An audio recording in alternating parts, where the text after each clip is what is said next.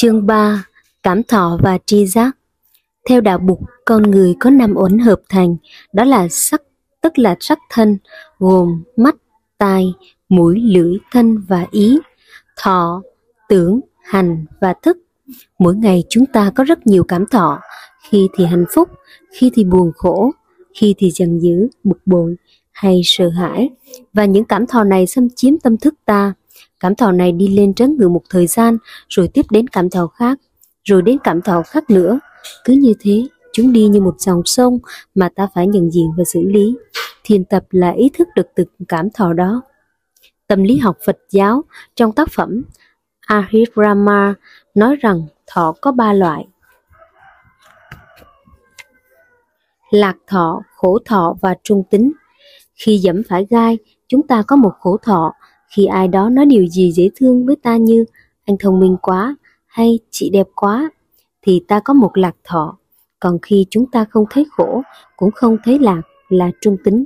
Nhưng khi đọc ah Ahirama và thực tập theo giáo lý đạo bục thì ta thấy sự phân tích này không còn đúng lắm.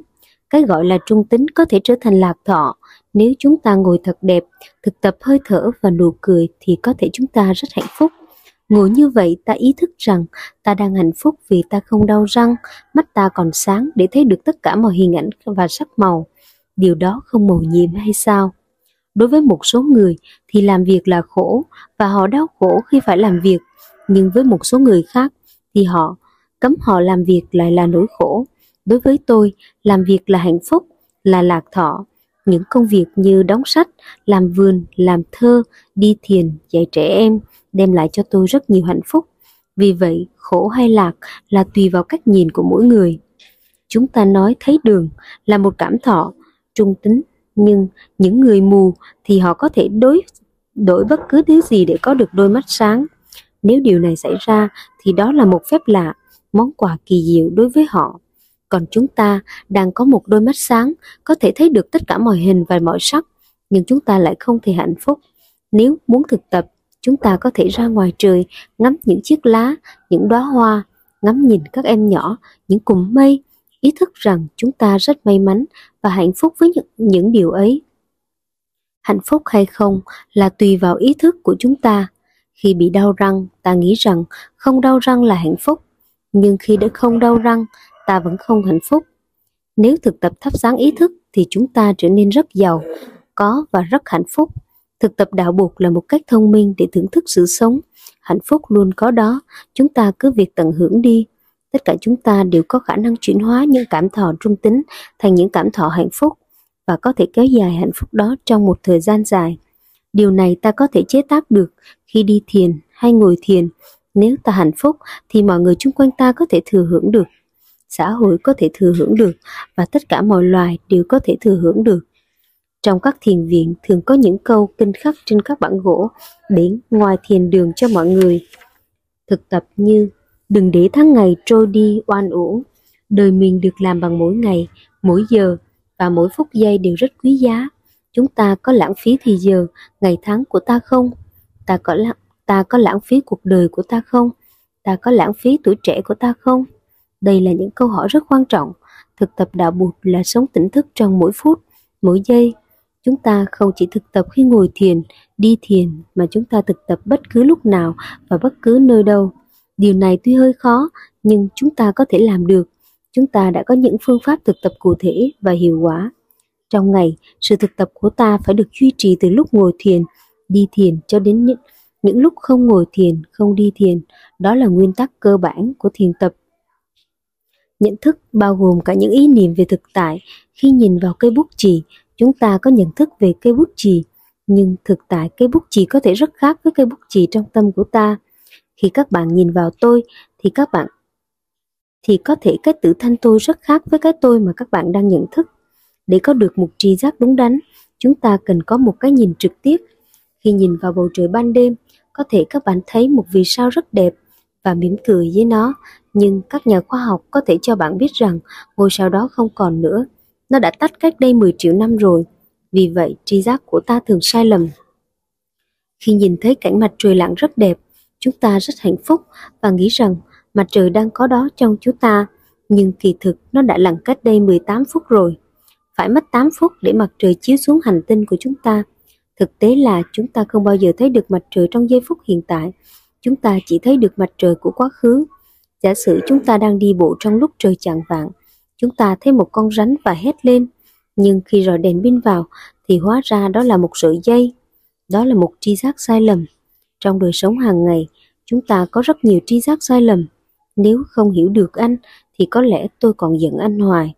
Chúng ta không có khả năng hiểu nhau, đó là nguồn gốc chính của nỗi khổ đau của con người. Có một người đang chèo thuyền ngược dòng vào một buổi sáng sương mù, bỗng nhiên người đó thấy một chiếc thuyền khác đang lao xuống, thẳng về phía mình. Ông la lớn, cẩn thận, cẩn thận. Nhưng chiếc thuyền vẫn đâm vào ông, khiến cho thuyền ông trao đảo, suýt nữa thì bị chìm. Ông ta rất tức giận và la người kia một trận, nhưng khi nhìn kỹ lại, ông không thấy ai trên thuyền cả, thì ra chiếc thuyền ấy bị đứt dây neo và trôi xuôi theo dòng nước. Cơn giận của ông biến mất và ông phá lên cười. Tri giác sai lầm có thể làm phát sinh nhiều khổ thọ, đã buộc dạy chúng ta nhìn sâu vào lòng sự vật để hiểu được tự tánh của chúng, mà không bị lạc vào những khổ đau và những cảm thọ khó chịu ấy. Đức Bụt hay dạy chúng ta rằng cái này có vì cái kia có, em có thấy không? Vì em mỉm cười cho nên tôi mới hạnh phúc. Nhờ cái này có nên cái kia có, nhờ cái kia có nên cái này có. Đó gọi là duyên sinh. Giả sử anh và tôi là hai người bạn, thì an lạc hạnh phúc của tôi tùy thuộc rất nhiều vào anh, và niềm an lạc hạnh phúc của anh cũng tùy thuộc rất nhiều vào tôi. Tôi có trách nhiệm đối với anh, và anh có trách nhiệm đối với tôi. Bất cứ tôi làm sai điều gì, anh cũng khổ đau, và bất cứ anh làm sai điều gì, tôi cũng khổ đau. Vì vậy, để chăm sóc cho anh, thì tôi phải chăm sóc cho chính tôi. Trong tạng Pali có kể một câu chuyện về hai cha con làm xiếc. Người cha đặt một cây tre dài trên trán và người con gái leo lên đứng trên cây tre ấy. Hai cha con hành nghề như thế để kiếm tiền mua gạo và thức ăn. Một ngày nọ, người cha nói với con, con ơi, mình phải chăm sóc cho nhau, con phải chăm sóc cho cha và cha phải chăm sóc cho con để hai cha con mình được an toàn. Tiết mục biểu diễn của mình nguy hiểm quá. Bởi vì nếu người con rơi xuống thì cả hai sẽ không còn có thể kiếm sống được nữa có thể người con sẽ bị gãy chân và họ sẽ không có gì để ăn cả. Con ơi, mình phải lo cho nhau để, để tiếp tục sinh sống. Đứa con gái rất thông minh, nó nói, cha ơi, cha phải nói như vậy nè, mỗi người chúng ta phải tự chăm sóc cho chính mình. Cha phải chăm sóc cho cha, còn phải chăm sóc cho con để chúng ta có thể tiếp tục kiếm sống được. Bởi vì trong khi biểu diễn, cha phải lo cho cha, cha chỉ cần lo cho mình cha thôi cha phải giữ thật vững và rất tỉnh táo, điều đó sẽ giúp cho con. Và khi con leo lên, con cũng phải tự lo cho chính mình. Con leo cẩn thận, không để điều gì sai lầm xảy ra. Cha phải nên nói như vậy cha ạ. Cha lo cho cha đàng hoàng và con sẽ lo cho con đàng hoàng. Như vậy thì chúng ta mới tiếp tục sống được. Đức Bụt cũng đồng ý là người con gái nói đúng hơn. Vì vậy, là bạn bè với nhau thì hạnh phúc của chúng ta tùy thuộc vào nhau rất nhiều. Theo như giáo lý này thì tôi phải chăm sóc tôi và bạn phải chăm sóc cho bạn. Bằng cách đó chúng ta sẽ nâng đỡ, yểm trợ nhau rất nhiều. Đây là cách nhìn đúng nhất. Nếu tôi chỉ nói, bạn không được làm cái này, bạn phải làm cái kia. Và tôi không chăm sóc cho tôi đàng hoàng, tôi toàn gây ra những sai sót, thì câu đó chẳng giúp ích gì cả. Tôi phải chăm sóc tôi. Tôi biết là tôi phải có trách nhiệm cho hạnh phúc của bạn, và nếu bạn cũng làm như vậy, thì mọi chuyện sẽ ổn. Đó là cách nhận thức dựa trên nguyên lý, duyên sinh. Đạo Bụt rất đơn giản, ai cũng có thể học và thực tập được. Đức Bụt có một phương pháp đặc biệt giúp ta hiểu rõ đối tượng nhận thức. Ngài dạy rằng, để hiểu rõ được cái gì thì chúng ta phải làm một với cái đó. Cách đây 15 năm, tôi thường giúp đỡ các trại trẻ em mồ côi và những nạn nhân của chiến tranh ở Việt Nam. Ở Việt Nam, họ gửi những lá đơn có kèm theo tấm hình nhỏ dán ở góc với tên, tuổi, hoàn cảnh của các em Chúng tôi dịch những lá đơn này sang tiếng Anh, tiếng Pháp, tiếng Hà Lan hoặc tiếng Đức để tìm người bảo trợ, giúp đứa trẻ có đủ thức ăn và sách vở đến trường. Khi có người bảo trợ, những đứa trẻ này được đưa vào ở chung với một gia đình nào đó. Những gia đình này có thể nhận làm cô, chú hoặc ông bà của các cháu, rồi chúng tôi gửi tiền về cho gia đình, gia đình đó để gia đình có thể chăm sóc cho đứa trẻ. Mỗi ngày tôi dịch 30 lá đơn sang tiếng Pháp. Cách tôi làm là tôi không đọc lá đơn vội mà thông thả nhìn vào tấm hình của đứa trẻ và chỉ trong vòng 30-40 giây sau, tôi trở thành một với đứa trẻ. Rồi tôi mới cầm bút lên và dịch. Tôi không hiểu tại sao và như thế nào. Nhưng luôn luôn như thế, sau đó tôi nhận ra rằng tôi không phải là người dịch những lá đơn này mà cả đứa trẻ và tôi cùng làm. Tôi và đứa trẻ trở thành một. Nhìn vào khuôn mặt của đứa trẻ, tôi có động cơ để làm. Tôi trở thành đứa trẻ, đứa trẻ trở thành tôi và chúng tôi cùng dịch với nhau. Rất tự nhiên, các bạn không cần phải thiền tập nhiều để làm được điều đó. Chỉ cần nhìn cho phép mình và có có mặt và thả mình vào đứa trẻ, đứa trẻ trong các bạn. Đây là một ví dụ minh họa về cách nhận thức mà Bụt đã dạy. Để hiểu được cái gì thì chúng ta phải làm một với cái đó. Trong tiếng Pháp có từ comprendre nghĩa là hiểu, là biết. Com nghĩa là một, là cùng nhau. Prendre nghĩa là cầm lấy, nắm lấy. Để hiểu được cái gì chúng ta phải cầm cái đó lên và trở thành một với nó. Người Ấn Độ có một ví dụ rất hay. Một hạt muối muốn đo độ mặn của đại dương, nếu biết đại dương mặn như thế nào thì hạt muối ấy phải hòa mình vào đại dương và trở thành một với đại dương. Hạt muối sẽ biết được rõ ràng và hoàn hảo. Ngày nay các nhà vật lý nguyên tử cũng đã bắt đầu làm như thế. Khi đi sâu vào thế giới của hạt nguyên tử, họ có thể tấm thấy tâm mình ở trong đó. Một điện tử trước hết là ý niệm của ta về điện tử. Đối tượng nghiên cứu của ta không còn tách rời với tâm ta nữa, tâm ta hoàn toàn nằm ở trong đó. Các nhà vật lý hiện đại nghĩ rằng danh từ người quan sát không còn giá trị nữa. Họ khám phá ra rằng một khi không còn sự phân biệt giữa người quan sát và đối tượng quan sát, thì ngành khoa học nguyên tử hạt nhân còn chưa thể đi xa được. Vì vậy, họ đề nghị tham dự các bạn không phải là người quan sát, mà là người tham dự. Cho pháp khi cho pháp thoại cũng vậy, tôi không muốn khán thính giả ở ngoài quan sát và chỉ nghe thôi. Tôi muốn họ là một với tôi, cùng nhau thở và thực tập. Người nói và người nghe phải trở thành một thì mới có thể cái hiểu biết và nhận thức đúng đắn. Bất nhị nghĩa là không phải hai, nhưng cái không phải hai ở đây cũng không phải là một. Vì vậy mà thay vì nói một, ta nói là bất nhị. Bởi vì nếu có một thì phải có hai, nếu chúng ta muốn tránh hai thì phải tránh luôn một.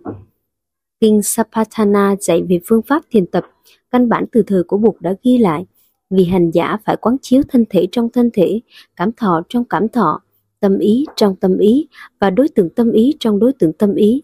Lời lẽ rất rõ ràng, sự lặp lại thân thể trong thân thể không chỉ nhấn mạnh tầm quan trọng của nó, mà quán thân trong thân nghĩa là mình không đứng ngoài thân để quán chiếu, mình phải là một với nó, không có sự phân biệt giữa đối tượng quán chiếu và người quán chiếu. Quán thân trong thân nghĩa là mình phải là một với thân mà không nên nhìn thân thể như một đối tượng quán chiếu. Thông điệp này quá rõ ràng, bất nhị là một từ quan trọng trong thiền tập trong đạo buộc. Ngồi thôi cũng chưa đủ, chúng ta phải có mặt trong lúc ngồi, có mặt như thế nào, cũng như khi ta ăn. Cũng vậy, phải là ăn cái gì, không thể là ăn, không ăn không.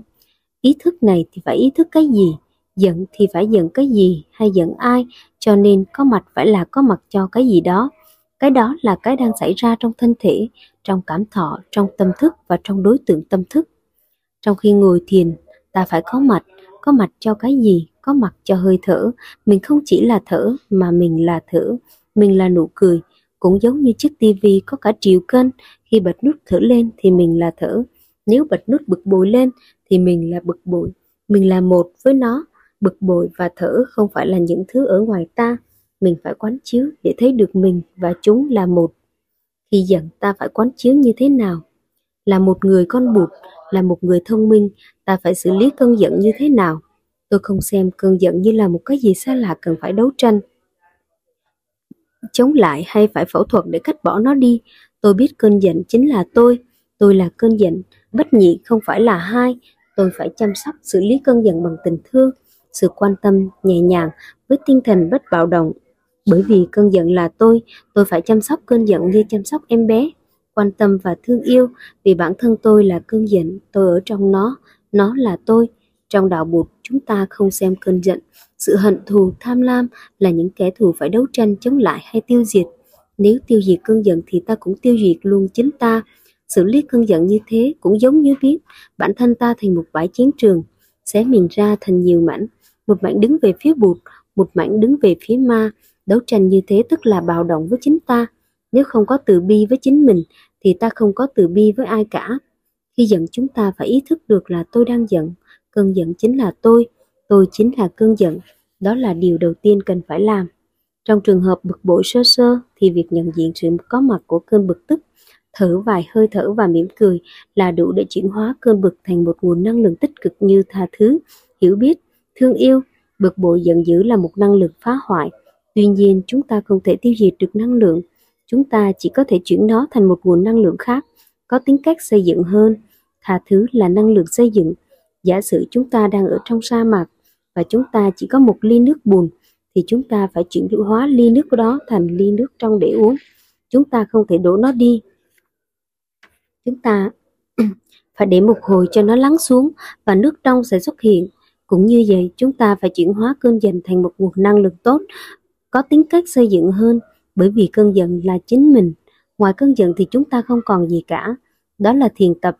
Ban đầu tôi đưa ra một ví dụ về cậu bé trai, lúc đầu giận em gái, nhưng sau đó biết em mình bị sốt, nó hiểu, quan tâm và tìm cách giúp đỡ. Vì vậy năng lượng phá hoại của cơn giận nhờ có hiểu mà được chuyển hóa thành năng lượng thương yêu. Thực tập về con cơn giận trước hết là ý thức về cơn giận. Sau đó nhìn sâu vào bản chất của cơn giận. Cơn giận do vô minh mà sinh ra và là đồng minh hùng hậu của vô minh. Nhận thức là nhận thức về cái gì đó như nhận thức về thân thể, cảm thọ, tâm ý, thiên nhiên và xã hội.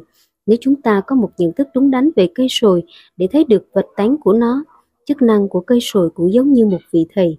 Chúng ta phải nhận thức đúng về hệ thống th thống kinh tế, chính trị để thấy được những gì đang xảy ra, những gì đang sai lầm để sửa đổi và làm hay hơn. Nhận thức rất quan trọng cho sự an lạc và hòa bình của chúng ta, cho nên nhận thức phải vượt thoát những cảm xúc và vô minh. Trong đạo Bụt, kiến thức được coi như là một chướng ngại cho sự hiểu biết giống như một tảng băng làm cho hoa không thể vươn lên được. Người ta nói rằng nếu chúng ta nắm giữ cái gì đó và xem đó là chân lý rồi mắc kẹt vào đó, thì dù sự thực có đến gõ cửa nhà ta, ta cũng không chịu mở cửa để cho sự vật có thể từ nó hiển lộ. Chúng ta phải sẵn sàng buông bỏ cái thấy của chúng ta về chúng. Đức Bụt có kể một câu chuyện rất thú vị về điều này. Có một người quá vợ, có đứa con chăm, có một đứa con 5 tuổi. Ông ta rất thương con một hôm ông đi vắng, kẻ cướp đến, đốt phá toàn bộ ngôi làng và bắt cóc, bắt cóc đứa con trai của ông. Khi trở về thấy làng mạc, nhà cửa tiêu tan, ông hoảng sợ. Ông thấy một thi thể cháy đen của một đứa trẻ và nghĩ đó là con trai mình. Ông bứt tóc, bứt tai, đấm ngực, khóc lóc cho đến điên dại. Ông làm lễ hỏa táng và lấy tro bỏ vào trong một chiếc túi bằng nhung rất đẹp. Đi đâu ông cũng mang theo bên mình, dù là khi làm việc hay đi ngủ. Một ngày nọ, đứa con trai của ông trốn thoát khỏi tay bọn cướp và tìm được đường về nhà. Nó về đến ngôi nhà mới của cha vào nửa đêm và gõ cửa. Các bạn có thể tưởng tượng điều gì xảy ra không? Vào lúc đó, người cha trẻ vẫn đang mang bọc cho bên mình và khóc. Ông lên tiếng, ai đó? Đứa trẻ trả lời, con đây ba, ba mở cửa cho con đi. Con trai của ba nè. Trong trạng thái buồn khổ, lo lắng, người cha nghĩ rằng chắc là đứa trẻ nghịch ngợm nào đó đang trêu chọc mình. Ông la đứa trẻ và đuổi nó đi. Đứa trẻ vẫn tiếp tục kêu cửa, nó gõ đi gõ lại mấy lần, nhưng người cha vẫn không chịu mở cửa cho nó vào. Chờ đợi một hồi lâu, cuối cùng đứa trẻ đành phải bỏ đi. Từ đó hai cha con không hề gặp nhau nữa. Sau khi kể câu chuyện này, Bụt nói, đôi khi chúng ta nắm giữ một cái gì đó và cho đó là chân lý, rồi mắc kẹt vào đó thì sự thật đến gõ cửa. Chúng ta cũng chịu từ chối không chịu mở cửa. Bảo vệ kiến thức không phải là cách hiểu biết đúng đắn, hiểu nghĩa là buông bỏ kiến thức của mình. Chúng ta phải có khả năng buông bỏ kiến thức của ta như một người leo thang. Nếu ta bước lên nấc thang thứ năm và cho rằng ta đang ở trên nấc thang cao nhất, thì ta không có hy vọng leo lên nấc thang thứ sáu. Cách hay nhất là ta buông bỏ nấc thang thứ năm. Theo đạo buộc muốn hiểu, ta phải có khả năng buông bỏ những kiến thức, quan điểm của ta về để vượt thoát. Đây là giáo lý quan trọng nhất. Cũng vì lý do đó mà tôi sử dụng hình ảnh của nước để nói về cái hiểu, kiến thức thì cứng nhắc, nó sẽ làm cản trở sự hiểu biết, nước thì trôi chảy, có thể thâm nhập được.